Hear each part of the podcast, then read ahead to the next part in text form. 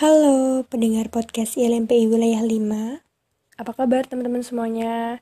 Semoga teman-teman semuanya selalu dalam keadaan yang baik-baik aja. Dan uh, harus tetap semangat terus ya. Biar semangat juga buat ngedengerin podcast perdana periode ini Dari ILMPI Wilayah 5 dari awal sampai akhir. Oke, kita kenalan dulu ya teman-teman. Uh, Jadi di podcast perdana kali ini Aku Brenda dari staff BPPK yang bakal nemenin teman-teman buat ngedengerin episode ini sampai akhir. Karena kita bakal bahas something-something nih teman-teman.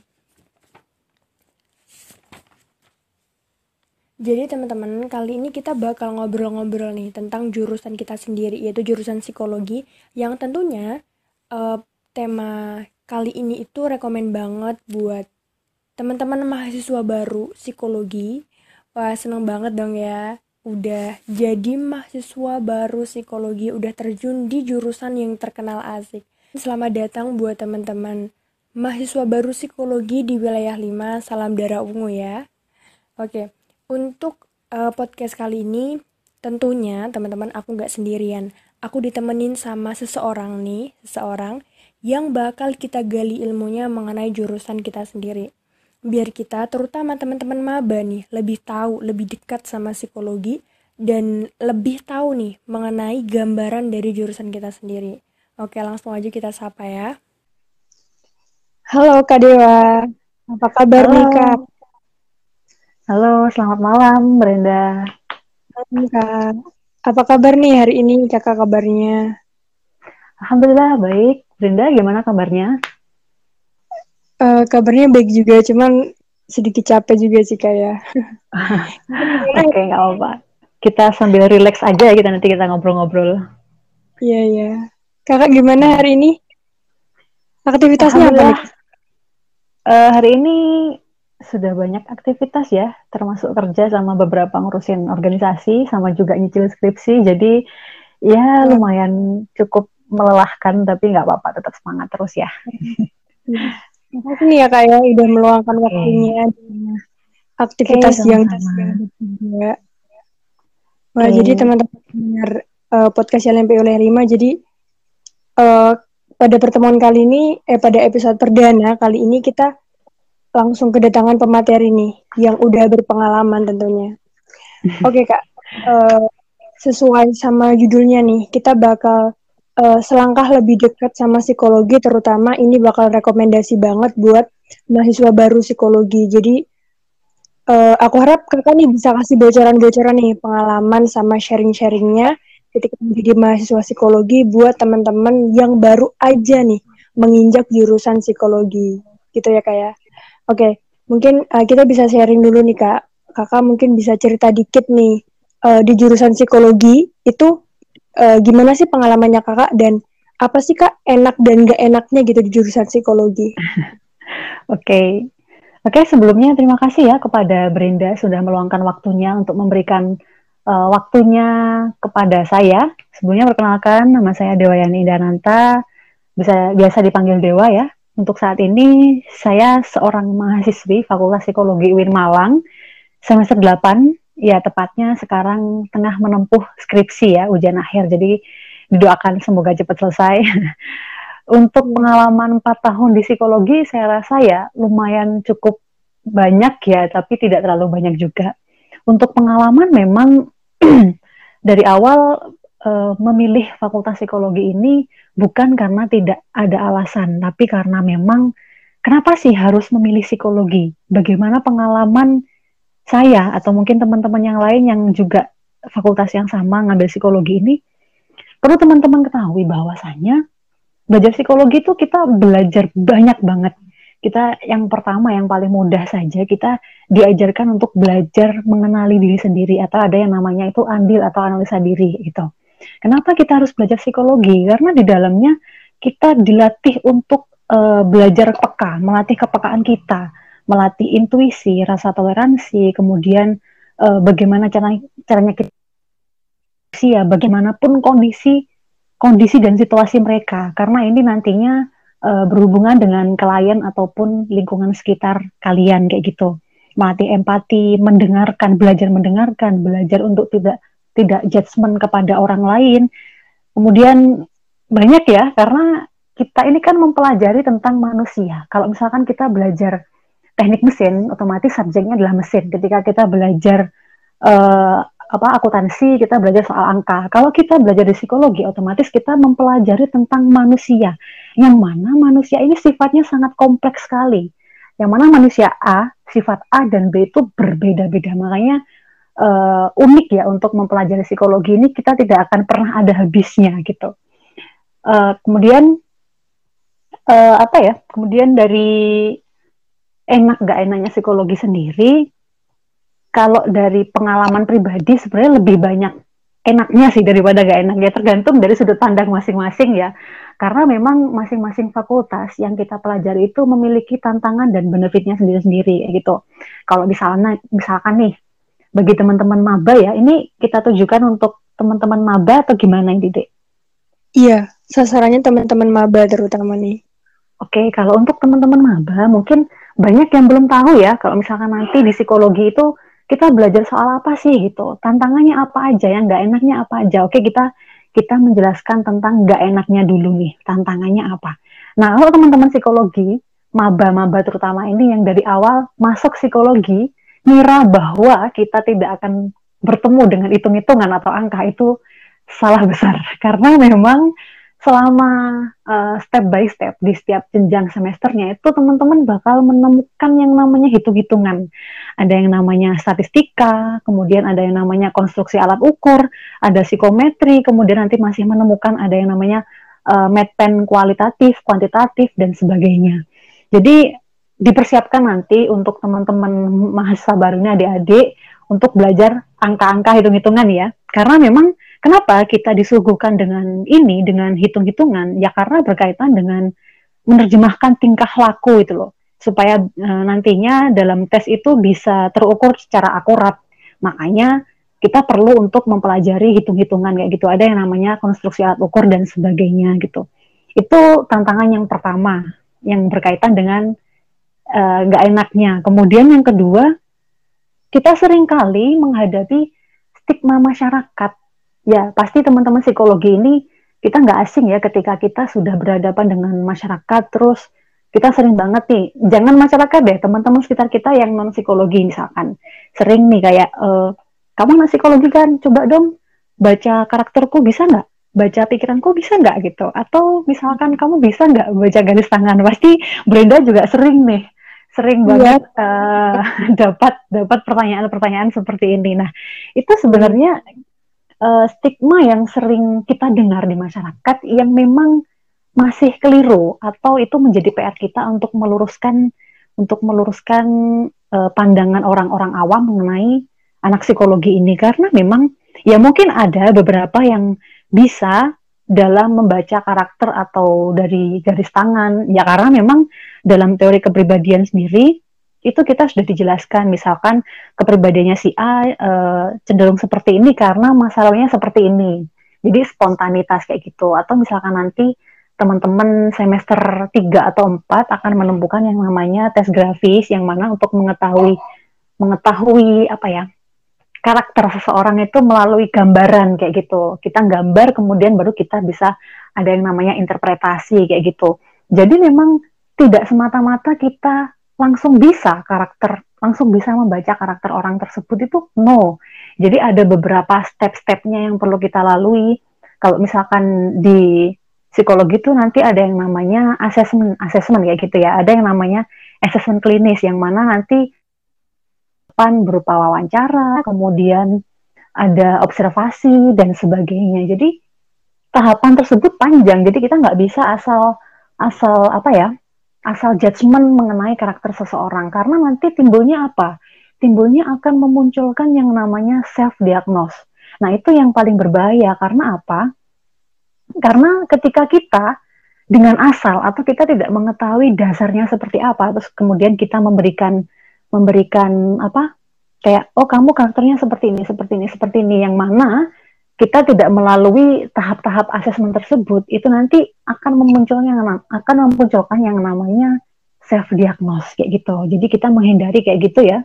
Jadi kalau iya. misalkan yeah. ingin tahu karakter seseorang atau ingin tahu minat bakat kita seperti apa, ya ikut yang namanya tes psikologi karena memang itu sudah jelas akurat gitu ya, sudah jelas di dalamnya ini ada kita harus mengerjakan apa aja, kita akan tahu nanti hasilnya seperti apa. Itu itu itu stigma masyarakat yang sering muncul dan masih salah kaprah untuk saat ini. Jadi PR teman-teman yang saat ini baru masuk atau mungkin sedang berjalan kuliah di Fakultas Psikologi itu menjadi PR kita untuk meluruskan stigma masyarakat mengenai ya beberapa tadi yang sudah kita sampaikan di awal kayak gitu. Karena memang ya semuanya ada prosesnya. Kita nggak bisa langsung oh kamu gini kamu gitu. Nggak bisa gitu. Dan untuk tantangan yang ketiga nggak ada kita kalau misalkan kita udah bahas masalah tantangan kita masuk ke benefitnya nih. Kalau enak gak enaknya, pasti harus ada enaknya ya. Jadi benefit atau keuntungan yang kita dapatkan selama kita kuliah di psikologi, mungkin teman-teman maba ini belum tahu.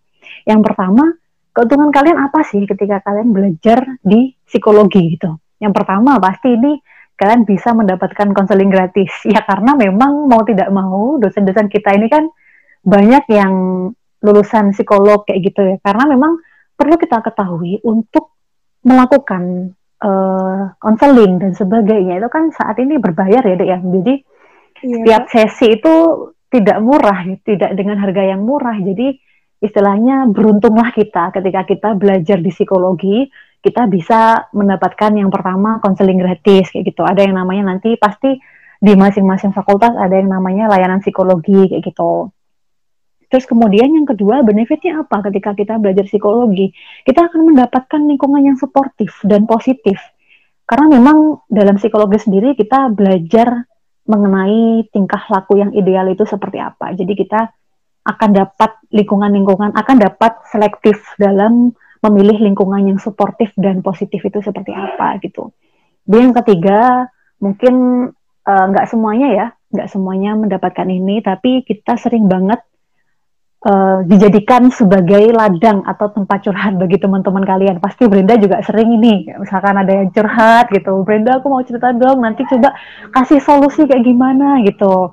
Nah ini sebenarnya tidak semuanya anak psikologi atau bahkan tidak semua orang itu bisa menjadi pendengar yang baik. Nah, makanya ya, kita di psikologi, benar kan ya? Makanya ya. di iya. psikologi kita diajarkan untuk bagaimana caranya menjadi pendengar yang baik karena karena apa? Hmm. Banyak orang yang bisa bercerita, tapi tidak semua orang bisa menjadi pendengar yang baik.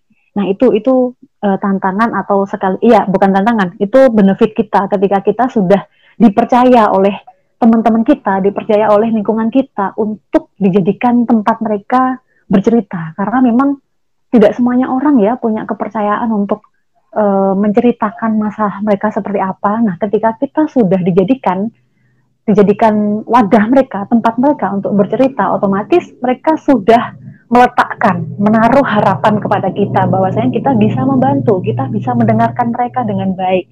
Itu salah satu benefit yang kita dapatkan. Kemudian yang terakhir untuk keuntungan ya, karena kalau kita membahas masalah keuntungan psikologi pasti banyak banget dan teman-teman masing-masing memiliki keuntungannya masing-masing. Kemudian kalau menurut aku nih kalau misalkan kita sering dengar kuliah di psikologi itu kita rawat jalan ya kak yes benar sekali kalau misalkan kita di psikologi kita rawat jalan itu bisa dikatakan benar karena memang kenapa dikatakan rawat jalan karena ya memang dalam psikologi masalah yang sering terjadi itu yang sering kita hadapi itu berkaitan dengan pola pikir kita sendiri. Sering teman-teman pasti menghadapi kayak overthinking, kemudian insecure, kemudian atau gampang mood gampang moodnya naik turun kayak gitu. Itu kan termasuk salah satu permasalahan yang sering kali kita hadapi kayak gitu kan.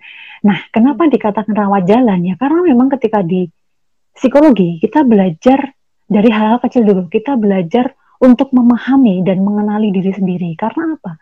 Ketika kita sudah memahami dan mengenali diri sendiri yang awalnya mungkin sulit berdamai dengan diri sendiri kita sering bentrok misalkan kayak kenapa sih kok aku gini? Kenapa sih kok gini? gitu sering menyalahkan diri sendiri.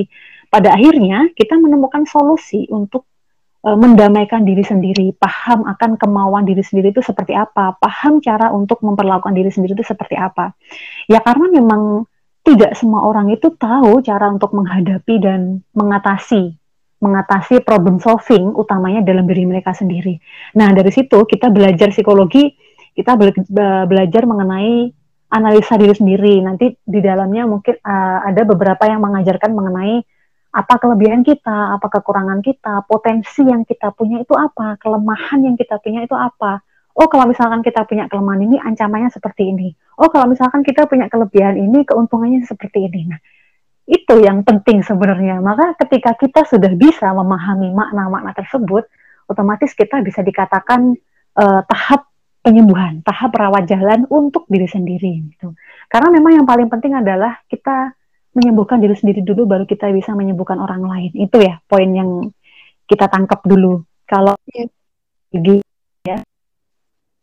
Ya yang sangat tadi dari segi sharing pengalaman, kemudian keuntungan dan kekurangan atau tantangan kita baca psikologi seperti itu. Itu Brenda. Oke, tadi kakak uh, sempat menyinggung nih mengenai mengenal diri sendiri. Jadi seberapa penting sih kak uh, mengenal diri sendiri ini terutama buat anak psikologi? Dan kalau misalkan ada dari uh, teman-teman maba nih yang belum bisa sepenuhnya mengenali diri sendiri, apa sih yang harus mereka lakuin gitu? Jadi gini, kalau kita misalnya di psikologi, seberapa penting? Penting banget karena apa? Bahkan ketika kita harus me, apa ya istilahnya untuk menyelesaikan masalah orang lain dulu, kita harus terlebih dahulu paham akan masalah kita. Kita harus bisa lebih dulu menyelesaikan masalah kita gitu loh. Maaf ya agak bising di sini. Jadi kalau misalkan tadi di awal tak jelaskan bagaimana caranya untuk mengenali diri sendiri, Kak. Yang pertama adalah buatlah sebuah analisa ada yang namanya analisa diri. Poin-poinnya ada apa aja? Mungkin teman-teman ada yang mau mencatat ya. Yang pertama itu ada yang namanya SWOT, SWOT. SWOT itu singkatannya S-nya itu strength, kekuatan, W-nya itu weakness, kemudian O-nya itu opportunity, T-nya itu treatment kalau nggak salah. Jadi di dalamnya kita harus punya peta. Ada yang namanya peta analisa diri atau namanya peta konsep. Di dalamnya itu kita bikin bagan yang gede. Jadi saya pernah bikin ya kayak gitu karena memang ada PR dari dosen saya untuk bagaimana cara mengenali diri kamu sendiri. Yang pertama kamu bikin bagan dulu nih gitu. Bikin bagan yang pertama kamu bikin tulisan kelemahan kamu apa. Karena kalau misalkan kita jujur ke orang lain pasti akan susah ya mengakui kekurangan diri kita tuh. Jujur kalau saya pribadi juga masih malu untuk mengakui gitu. Jadi kalau misalkan malu ya kalian bikin bagan sendiri di poster gitu, kalian tulis kekurangan kalian apa misalkan uh, gampang mikir, misalkan pemarah atau misalkan gampang uh, kemudian dan sebagainya. Kalian list yang paling banyak, guys. Kalian list yang paling banyak kekurangan kalian.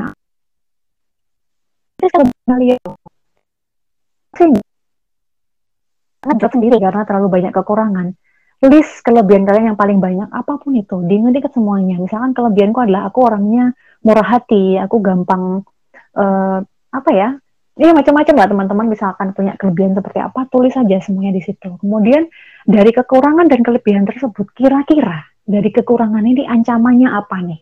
Ketika aku mempertahankan ini, ketika aku tidak memperbaiki ini. Kemudian dari kelebihan ini kira-kira keuntungannya apa nih ketika aku bisa memanfaatkan ini? Misalkan salah satu keuntungan public speaking. Manfaatnya adalah aku bisa memanfaatkan di momen Eh, momen-momen uh, tertentu yang mungkin orang lain tidak tidak bisa di momen itu misalkan. Nah itu itu salah satu cara bagaimana untuk mengenali diri kita sendiri. Ada beberapa cara memang cara untuk paham akan diri uh, paham akan diri sendiri itu seperti apa. Cuman yang paling mudah adalah yang paling sering kita temu itu bikin bagan mengenai konsep diri itu seperti apa. Tadi poinnya ada SWOT tadi, strength, weakness, opportunity, opportunity sama treatment itu sih kalau penting seberapa penting? Ya harus penting karena memang ya struktur yang paling harus kita pahami itu adalah diri kita sendiri dulu. Sebelum kita memahami orang lain kita harus paham mau kita tuh seperti apa. Kita harus paham kita ini orangnya kayak gimana. Aku ini orangnya kayak gini loh. Sebelum aku memperlakukan orang lain aku harus memperlakukan diriku dengan baik kayak gitu. Ketika apa? Ketika uh, manfaatnya apa ketika kamu sudah memahami diri sendiri? Ketika nanti ada permasalahan, kamu sudah tahu caranya, sudah tahu caranya mengatasi seperti apa.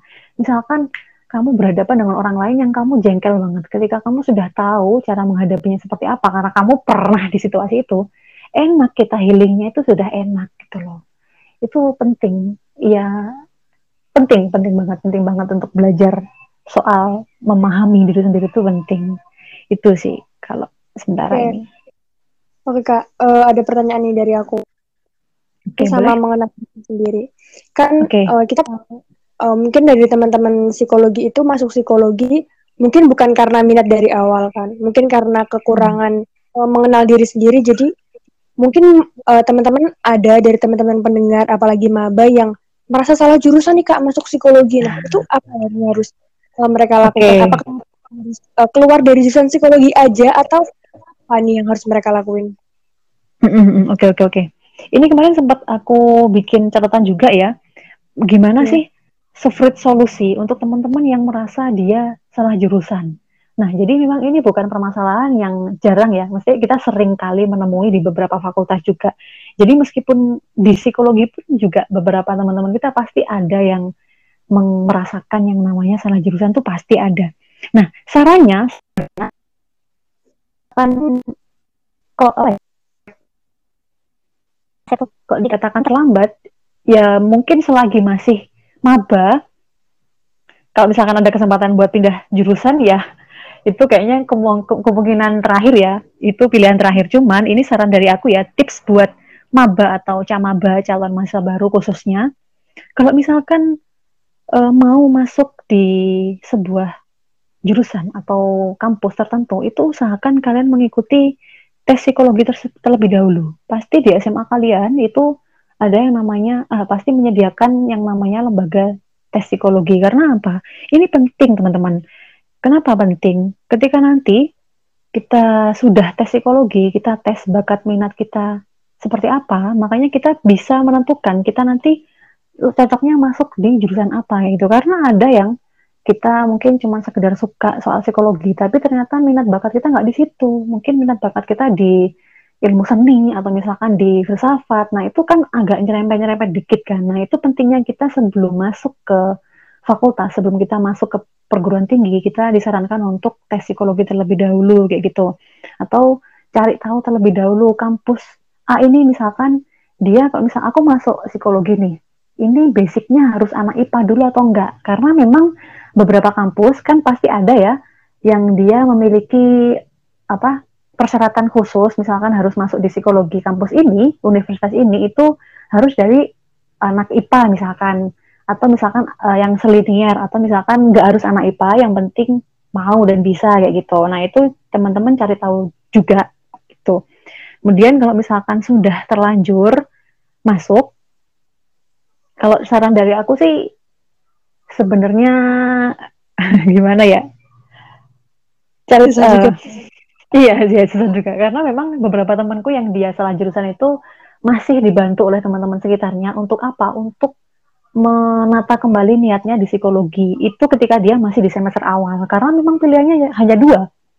Kembali ke orangnya sendiri ya. Kita kembalikan ke orangnya sendiri. Pertama kalau misalkan kamu masih mampu untuk melakukan pindah jurusan, ya it's okay. Atau misalkan biayanya bisa dan mampu, ya nggak apa-apa. Tapi yang kedua adalah bulan terakhir kita mantapkan kembali. Sebenarnya kita ini di psikologi cuman mau-mau aja atau emang beneran pengen belajar kayak gitu loh. Karena ya yang pertama jangan sampai di awal kalian nyoba-nyoba aja, tapi kemudian di akhir nanti kalian ngerasa salah jurusan itu jangan bigno lah, kasihan nanti ketika di proses akhir karena akan mempengaruhi kalian juga gitu loh. Jadi kalau misalkan saran untuk yang salah jurusan, aku lebih menyarankan untuk teman-teman yang camaba sih. Kalau salah jurusan, aku belum terlalu solutif untuk soal ini gitu. Selain memantapkan niat loh ya, memantapkan niat lagi, kalian di psikologi ini belajar kepengennya gimana, kalian kuliah itu kepengennya gimana. Mantapnya itu kuliah di mana? Karena memang ada ya beberapa yang kuliah itu dia nyoba-nyoba daftar terus kemudian lolos kemudian ada yang nggak sengaja kepencet eh ternyata lolos terus yang yang terakhir nggak ada bidang lain nih ya udahlah ngambil psikologi aja nah itu yang beberapa jangan sampai kita salah pilih gitu. Itu makanya tadi penting di awal kita harus mengikuti tes psikologi dulu, cari-cari tahu dulu itu psikologi ini seperti apa sih sebenarnya. Jangan sampai kita cuma sekedar ngerti dan sekedar seneng, tapi ternyata kita nggak prefer di situ. Eman, eman, eman orang tua juga sebenarnya gitu. Jadi pilihan ada di kalian sendiri gitu. Jadi penting banget ya Kak buat memilih jurusan yang tepat dan untuk menimbang jurusan apa sih yang bakal diambil biar tepat sama diri sendiri gitu. Iya, karena nanti di tes minat bakat itu bakal bakal temu kita nanti lebih prefer ke jurusan apa.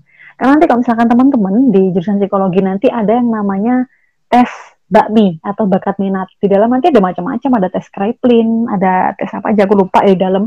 Yang mana di dalam kita akan diarahkan. Ada beberapa soal-soal yang kita nanti akan nemu hasilnya, kita lebih condong ke mana, kita lebih cenderung menyukai musik kah, atau kita cenderung menyukai uh, pekerjaan yang seperti ini. Itu nanti penting uh, penting. Yang pertama penting digunakan ketika bekerja. Kedua penting digunakan untuk uh, masuk di perguruan tinggi negeri atau SMA kayak gitu. Tapi beberapa layanan psikologi pasti menyediakan kok kayak gitu untuk sekolah-sekolah yang uh, bagi siswa-siswa yang sudah akhir itu biasanya pihak sekolah atau BK biasanya BK-nya ya menyediakan layanan itu mendatangkan dari pihak layanan psikologi untuk ngetes kembali bakat minat uh, siswanya. Nanti dia akan diarahkan ke mana. Pasti dari sekolah akan menyediakan itu sih. Nggak semuanya cuman diarahkan untuk seperti itu untuk tes psikologi dulu. Itu sih. Oke. okay. Tadi di depan kakak sempat uh, bahas nih mengenai stigma masyarakat yang kalau anak psikologi itu bisa baca uh, kepribadian terus bisa baca pikiran. Nah itu uh, ada nggak sih kak cara gimana meluruskan stigma masyarakat itu? Atau haruskah itu meluruskan stigma itu dari dalam diri kita sendiri? Atau ada hal yang bisa kita lakuin buat ngelurusin stigma itu? Iya, kalau misalkan kita mendapatkan stigma itu, yang pertama adalah itu menjadi PR kita ya, itu yang menjadi PR besar kita untuk uh, meluruskan kembali apa yang sudah tertanam di masyarakat. Kita nggak bisa menolak itu karena memang budaya orang-orang adalah menangkap apa yang kelihatan dari luarnya, kayak gitu loh. Jadi kalau misalkan anak mesin, pasti kalau misalkan kamu kuliah di jurusan mesin, kamu bisa nggak benahin motor, kamu bisa nggak benahin listrik atau apa pun yang padahal kita sebenarnya bukan ahlinya di situ atau bahkan kita bukan bidangnya di situ itu loh kayak gitu. Misalkan di psikologi ya kita yang paling sering adalah kamu bisa nggak baca pikiran, kamu bisa nggak baca garis tangan dan sebagainya, atau bahkan yang paling sering kamu bisa nggak baca uh, apa nanti ke depannya aku kayak gimana. Nah, jangan kita bukan cenayang teman-teman gitu loh. Jadi kita nggak tahu kalian itu nanti ke depan kayak gimana kita nggak tahu. Tapi sebenarnya yang lebih uh, apa ya yang kenapa yang mesti gini kenapa kok masyarakat lebih sering memunculkan stigma seperti itu? Kita sering melihat ya beberapa platform platform yang sering kita lihat di media sosial kayak misalkan di Twitter atau Instagram ada nih ada beberapa kayak ciri-ciri introvert tuh seperti ini, ciri-ciri extrovert tuh seperti ini, bipolar atau people pleaser tuh seperti ini dan sebagainya. Ya kan? Pasti kita sering kan uh, ngelihat itu beberapa pamflet di media sosial yang kayak menjelaskan ciri-ciri kayak di atas tuh. Nah, itu mungkin bisa menjadi bahan wawasan buat kita ya. Jadi misalkan ada orang lain yang teman kita nanya nih, ini bener nggak sih kalau misalkan introvert itu orangnya kayak gini, ekstrovert orangnya kayak gini, ekstrovert, introvert, ambivert misalkan kayak gitu. Benar gak sih kayak gitu? Kita jangan langsung mengiyakan. Itu jadikan sebagai bahan wawasan kita. Karena memang apa? Bahayanya ketika seseorang terlalu itu memang beberapa ada yang benar ya karena itu sudah didasarkan dari peneliti-penelitian terdahulu dari para para ahli tapi tidak bisa kita jadikan sebagai patokan tidak bisa kita jadikan sebagai tolak ukur untuk menentukan diagnosa kepada seseorang karena memang yang paling paling penting ya harus kita datang ke ahlinya, kita datang ke psikolog, kita datang ke psikiater ketika kita sudah mulai mengalami tanda-tanda yang mungkin sudah disebutkan di beberapa pamflet tersebut. Misalkan nih, kamu baca tentang ciri-ciri bipolar. Wah, langsung self diagnose nih. Wah, ternyata selama ini aku bipolar nih. Padahal ternyata cuma kemudian aja, cuma gampang bad mood aja gitu loh. Nah, dari situ kita langsung itu yang berbahaya sebenarnya. Yang bikin kita langsung self diagnose yang pada akhirnya nanti berpengaruh ke orang lain atau misalkan kita bahkan ya itu sih dihindari sebenarnya. Jadi kalau misalkan kita sudah mulai muncul itu bisa dipakai sebagai bahan wawasan aja. Sekiranya kita menemui tanda-tanda tersebut dalam diri kita, oh berarti kita diarahkan untuk datang ke psikiater, kita diarahkan untuk ke psikolog. Nah kayak gitu loh sebenarnya. Bukan lantas kita langsung memberikan diagnosa kepada diri kita sendiri, kita langsung judgement kepada diri kita sendiri itu salah kayak gitu loh.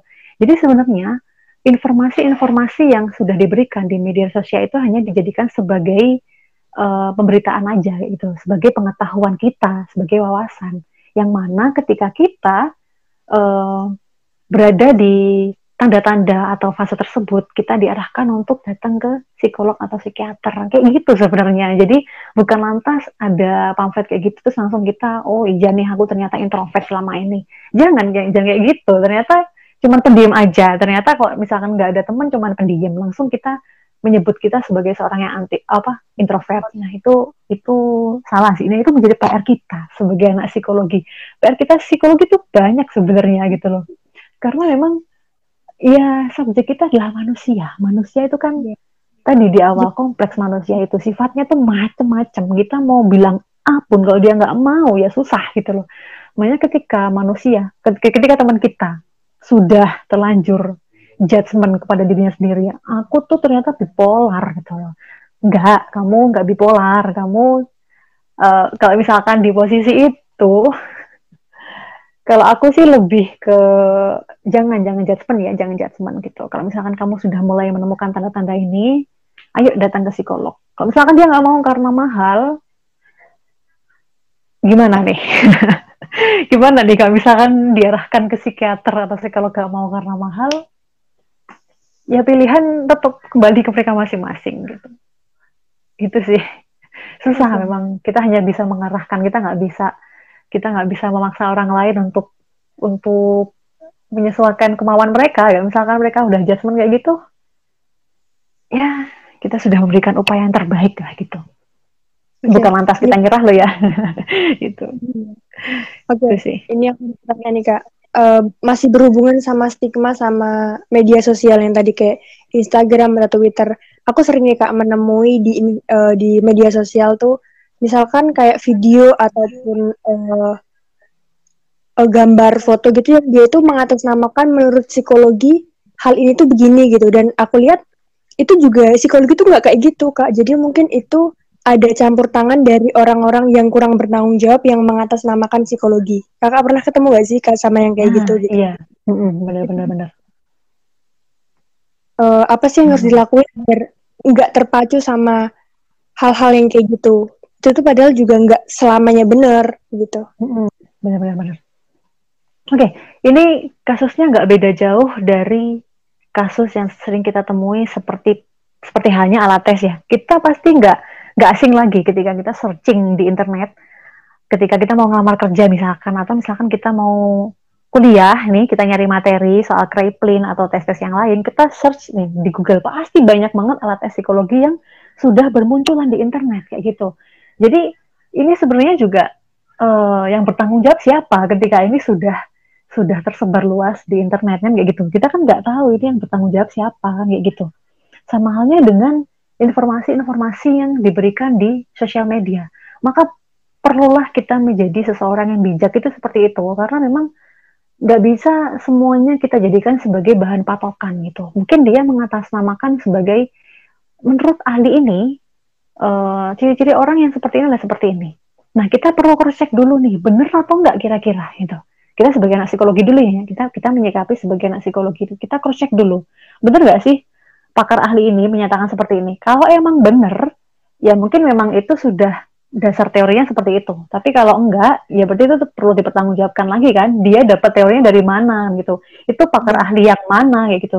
Cuman memang kita kembali lagi ke uh, media sosial. Media sosial ini kan jangkauannya luas ya dek ya. Kita nggak bisa membatasi media sosial ini kita ditujukan ke siapa aja nggak bisa. Sekarang ini kayak misalkan konten TikTok ataupun Instagram, Twitter dan sebagainya, kita nggak bisa membatasi loh. YouTube termasuk kita nggak bisa membatasi bahwasanya mungkin ada ya, ada ukurannya untuk YouTube Kids atau misalkan YouTube ini diperuntukkan untuk anak-anak atau dewasa ya gitu itu mungkin kita bisa di situ atas pantauan gitu kan berdasarkan pantauan tapi kita nggak bisa ngontrol uh, konsumsi masyarakat mengenai sosial media itu kita nggak bisa ngontrol jadi memang salah satu yang perlu kita berikan kepada orang-orang untuk mengedukasi mereka adalah bijak terlebih dahulu. Yang pertama adalah bijak dulu dalam menggunakan media sosial. Jangan sampai hanya karena sih bukan hoax bukan ya. Misalkan menangkap berita ini, menangkap informasi soal psikologi seperti ini yang pada sebenarnya tidak seperti itu. Ya, kita mau mempertanggungjawabkan ke siapa pun kita nggak bisa. Kita hanya bisa meluruskan kepada orang-orang sekitar kita aja gitu loh. Kita ambil yang paling kecil-kecil aja circle-nya. Jangan yang terlalu jangan yang terlalu jauh gitu. Ya itu tadi sosial media itu jangkauannya luas. Kita nggak bisa membatasi itu kita hanya bisanya bijak dan membantu mengedukasi orang-orang sekitar kita dalam meluruskan yang tidak benar tadi gitu. dalam meluruskan stigma-stigma yang masih keliru yang beredar di masyarakat kayak gitu loh itu kayak misalkan alat tes iya kayak misalkan alat tes tadi itu kita nggak bisa mempertanggungjawabkan ini siapa yang sudah menyebarkan dan sekarang ini kalau orang mau ngelamar kerja itu tinggal search aja nanti alat tes apa sih yang ini nanti soal-soalnya apa aja itu udah banyak di media sosial kita udah turun tangan soal itu gitu loh udah nggak terrahasia lagi gitu jadi harus bijak bermedsosnya dari diri sendiri gitu ya kayak. Ya? Benar, benar. Dan kita juga harus uh, aware terus kita ke lingkungan sekitar kita. Sebenarnya yang paling penting adalah bermanfaatlah bagi orang-orang sekitarmu dulu. Itu yang paling penting. Jangan terlalu jauh dulu. Jangan yang lingkungannya uh, internasional, global dan sebagainya. Orang-orang Indonesia ini media sosialnya gini-gini jangan. Lingkungan sekitarmu aja dulu diedukasi karena itu juga susah gitu loh. Tetanggamu sendiri aja kamu edukasi soal psikologi yang mungkin dia udah nancep. Psikologi itu gini gitu. Psikologi itu bisa baca pikiran orang. Kalau udah kayak gitu, itu sudah susah gitu loh. Makanya PR kita adalah memberikan wawasan kepada lingkungan sekitar kita dulu aja gitu. Itu yang paling penting sebenarnya. Oke. Okay. Uh, eh, ini Kak, mm, mengenai peminatannya psikologi kan di semester sekian uh, mahasiswa itu kan harus uh, milih dan belajar peminatan. Tapi Benar. sebenarnya uh, peminatan di psikologi itu apa aja sih kak dan prospek kerja ke depannya itu uh, seperti apa gitu? Oke, okay. kita tadi sudah bahas panjang lebar soal uh, apa tadi prospek stigma stigma ya soal enak gak enaknya psikologi. Nah kita lanjut ke apa tadi? Peminatan. Cabang ya.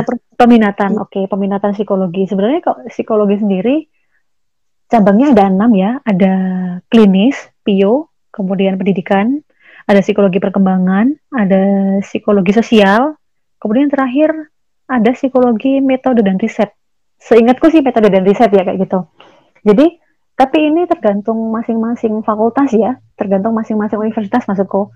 Jadi kalau misalkan di kampusku ini hanya menyediakan tiga aja kayak gitu, klinis, sosial, sama pio, eh sama pendidikan empat. Misalkan ada kampus gede yang dia full enam peminatan tuh ada semuanya. Jadi kalau misalkan teman-teman maba adik-adik ini belum tahu peminatan psikologi itu ada apa aja itu ada enam tadi ada klinis, pio, pendidikan, perkembangan, metode riset, ada sosial itu. Nah di dalamnya itu ngapain aja sih klinis tuh ngapain, pio tuh ngapain, pendidikan ngapain? Kalau dijabarkan satu-satu uh, panjang sih panjang. Jadi secara global aja sih. Kalau hmm. teman-teman sebelumnya sebelumnya karena di internet banyak ya pasti di internet tuh banyak psikologi klinis itu apa psikologi uh, industri organisasi itu ngapain aja nah kalau misalkan soal jenjang karir jenjang karirnya di psikologi itu apa aja jadi prospek kerja nah, psikologi itu banyak banget jangan takut kalian menjadi sarjana psikologi yang kekurangan kerja iya benar uh, kayak gitu karena gini psikologi itu faktanya adalah psikologi itu salah satu prodi yang banyak dicari di dunia kerja.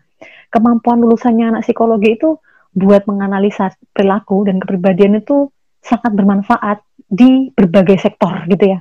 Sektor pendidikan oke, okay, sektor industri organisasi oke, okay, di sosial dia bisa, di klinis kesehatan jiwa dia oke, okay, kemudian untuk riset penelitian dia dia ada semuanya. Nah, kita sudah mencangkup banyak loh.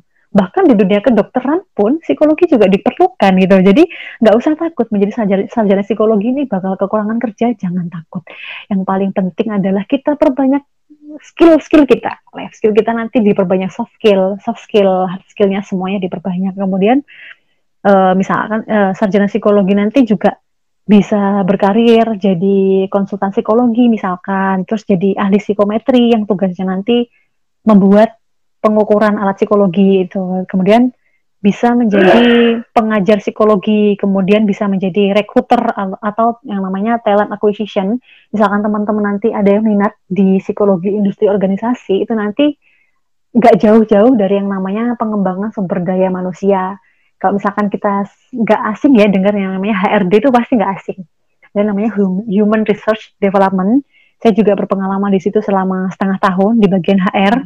Ada yang namanya nanti HR recruiter, ada yang namanya HR trainer, ada yang namanya HR konsultan dan sebagainya gitu.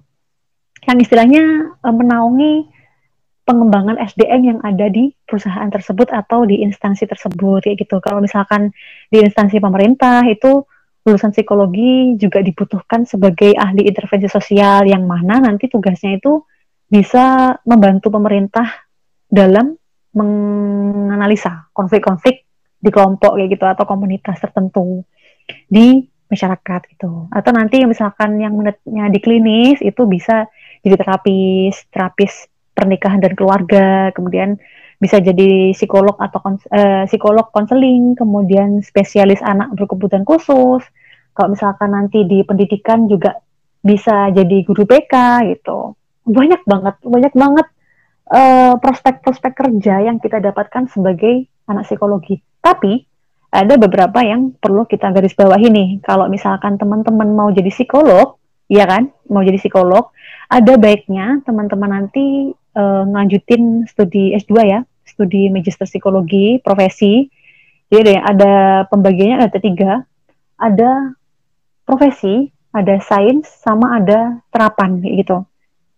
Kalau misalkan jadi psikolog ya nanti ngambilnya ke psikologi profesi itu. Nanti setelah lulus psikologi profesi, baru nanti ada beberapa tahapan lagi supaya teman-teman bisa mendapatkan surat izin praktek atau yang namanya SIP.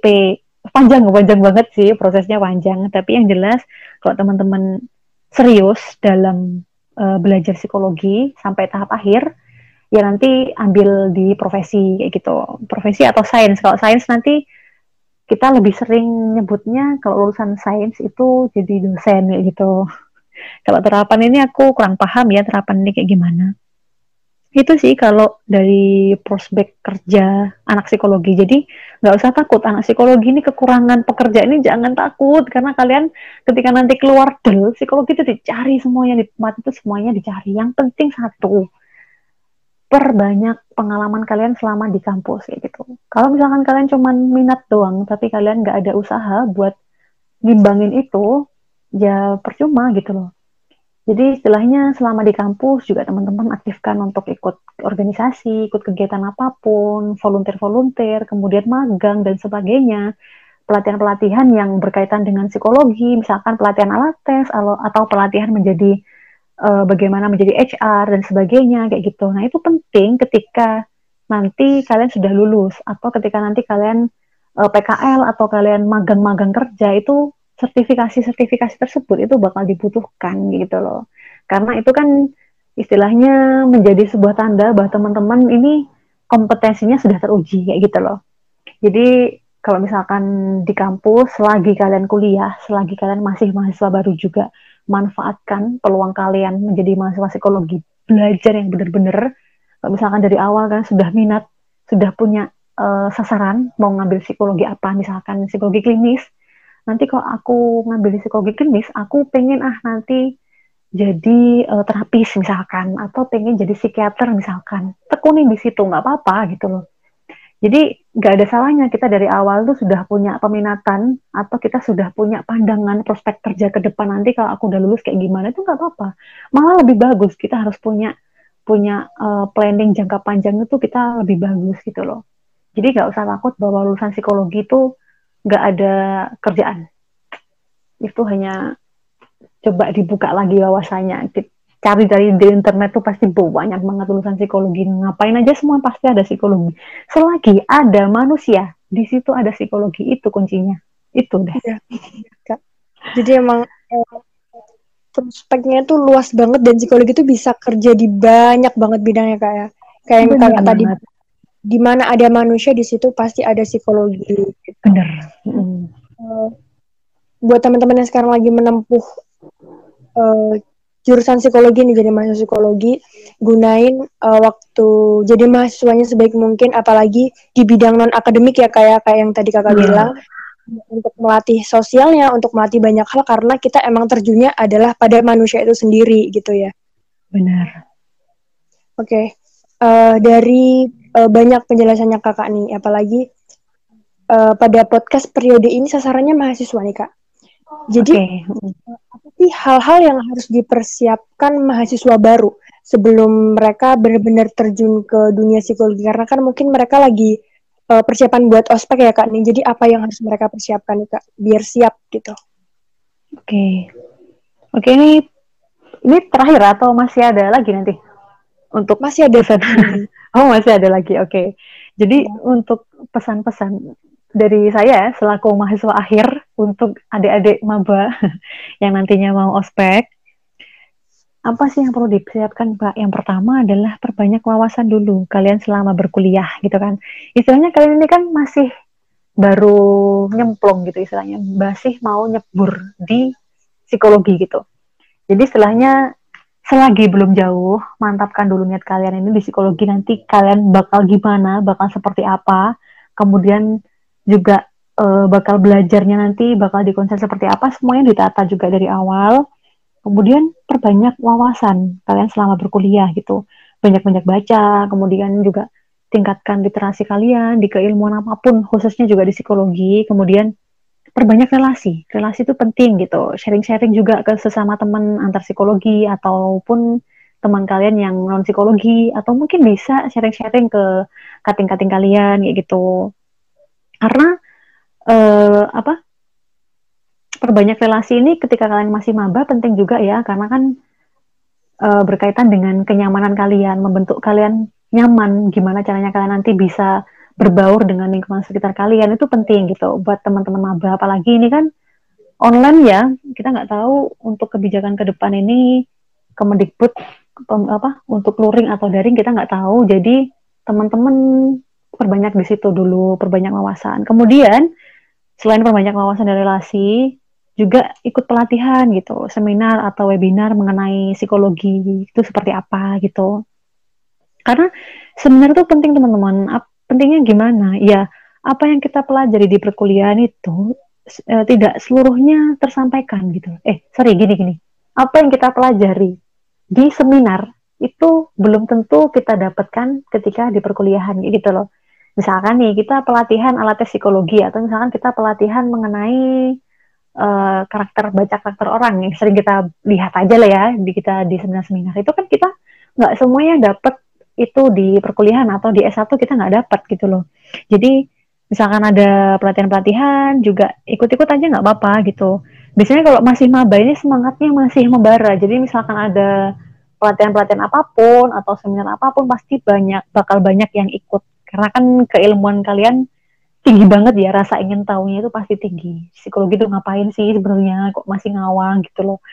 Terus kemudian tadi mungkin teman-teman yang ngerasain salah jurusan yang misalkan awalnya coba-coba atau nggak sengaja atau misalkan nggak ada pilihan lain selain psikologi ya mumpung masih belum terlambat belum terlalu jauh diperkuat lagi niat belajar kalian di psikologi belajar apa pun itu seru.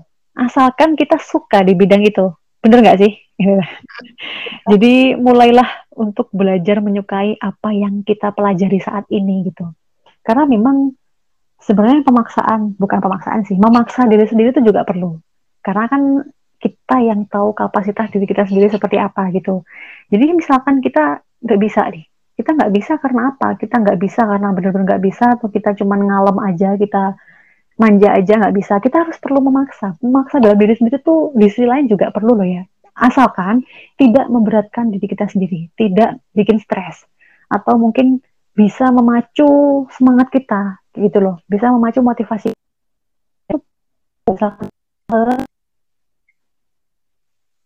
Pun itu perlu dipaksa. Itu kan perlu kan memaksa niat kita untuk mengembalikan motivasi belajar kita dan sebagainya gitu itu kalau misalkan teman-teman maba ngerasa salah jurusan atau misalkan masih uh, masalah apa ya biaya atau administrasi kalian bisa pindah jurusan dirasa kalian mampu ya nggak apa-apa gitu karena pilihan kembali di teman-teman masing-masing. Cuman kalau pesanku buat kalian selagi masih maba, perbanyak relasi. Teman-teman sekitar kalian ini diperkuatkan lagi untuk menimbulkan rasa nyaman. Itu ya yang, yang pertama adalah kita harus memunculkan dulu rasa nyaman ke lingkungan baru kita. Karena nggak semua orang bisa beradaptasi dengan baik gitu loh.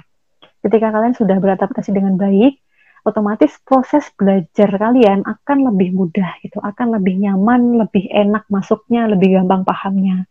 Itu. Terus kemudian banyak wawasan yang tadi itu. Itu sih kalau untuk mahasiswa baru dulu itu. Oke, Kak. Um, kakak kan sekarang udah uh, di ujung semester nih. Kakak juga yeah. udah uh, banyak banget pengalaman nih di psikologi. Okay. Uh, ada uh, seberapa besar perubahan dalam diri kakak dari waktu baba sampai sekarang gitu? Kalau perubahan seberapa besar? Dari 0 sampai 100 persen ya, tak rasa 75 persen sih, 75 persen yang aku dari awal tidak mendapatkan ini atau tidak bisa ini atau mungkin belum bisa ini kemudian semenjak aku oh eh semenjak uh, masuk di jurusan psikologi ini menjadi bisa ya gitu yang pertama tadi pentingnya untuk mengenali diri sendiri itu penting. Dulu ketika pasti teman-teman uh, apa ya kita sudah tidak asing lagi dengan istilah KLC atau quarter life crisis gitu loh. Di psikologi nanti akan dijelaskan kok apa yang namanya KLC itu. Jadi teman-teman ini peralihan dari SMA ke masa dewasa awal itu kan remaja ya remaja akhir ke masa dewasa awal itu kan pasti akan mengalami yang namanya per, per uh, apa pergolakan batin gitu loh, gejolak batin yang mana uh, apa proses pencarian jati diri kalian itu ini diuji gitu loh. Sebenarnya aku ini mau jadi apa sih? Aku nanti bakal ngapain sih? Itu yang namanya KLC. Nah, KLC ini nanti bakal kalian alami ketika yang paling umum adalah masa SMA ya, SMA sampai perkuliahan itu nanti bakal kalian alami kayak gitu. Nah, perubahannya seperti apa? Makanya penting di awal tadi kita belajar untuk memahami diri sendiri.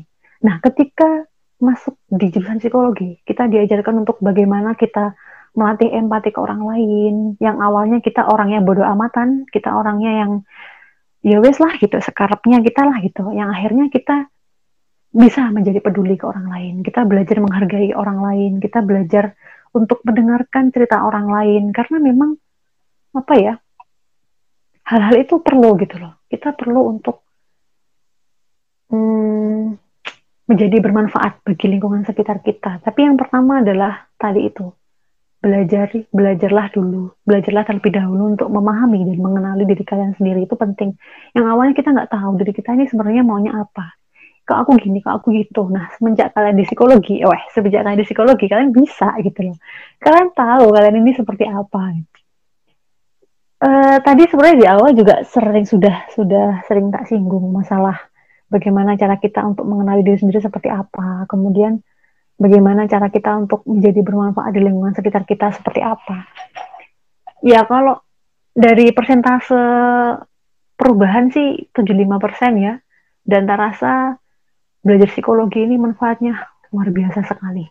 Kalau teman-teman serius belajar lah ya, teman-teman serius belajar karena setiap fenomena yang kita hadapi adalah soal manusia dan manusia itu nggak ada habisnya untuk kita pelajari gitu kan ketemu si A ketemu si B meskipun sama-sama dia uh, sifatnya apa ya meskipun sama-sama mungkin introvert atau apa tapi ternyata dia waktu wataknya berbeda selera umurnya berbeda dan sebagainya masa lalunya juga berbeda nah itu kita mempelajari itu nggak akan pernah ada habisnya gitu. Jadi ya itu menjadi suatu tantangan tersendiri kita selama kita belajar psikologi gitu.